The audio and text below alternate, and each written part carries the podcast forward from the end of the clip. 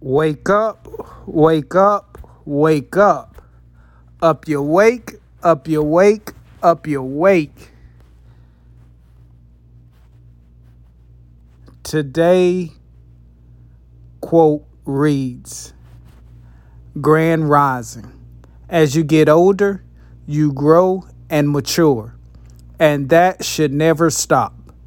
As soon as you stop growing, you're done living.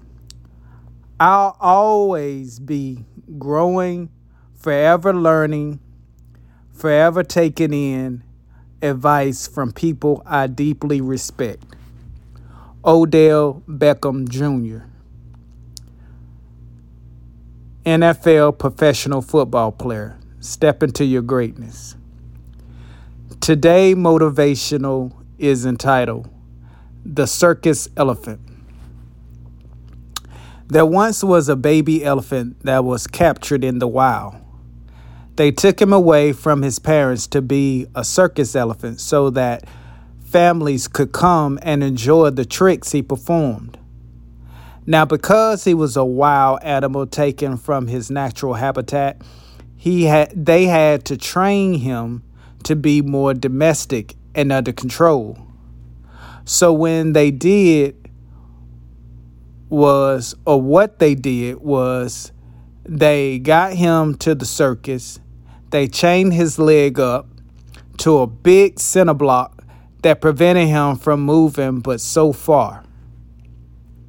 Every day they trained him to do different tricks in the beginning. He didn't like it and tried to break away from what they were um, training him to do. Because the chain was attached and was shackled to his feet, he could only move but so far. Eventually, he stopped fighting with them and trying to break free from the chains and the shackle that was attached to his foot. One day, the owner of the circus unlocked the shackle and allowed the chain to be released off the elephant. But because the elephant was so used to being chained up and unable to move, but so far he didn't even try to break free and run away. They had successfully trained the elephant to move far enough, but not too far. He never really tried to run away from the circus because, in his mind, he always had that shackle around his leg and it was attached to the chain that was uh, cemented to the center block. Now, this is an analogy that I wanted you to hear because that is what's happening to you. For so many years, some of you have been shackled around the ankle, and you were only able to move as far as that chain and shackle allowed you to but your shackle has been unlocked and it's on the ground, it's on the floor. So you actually are free. But you have been programmed to only go but so far.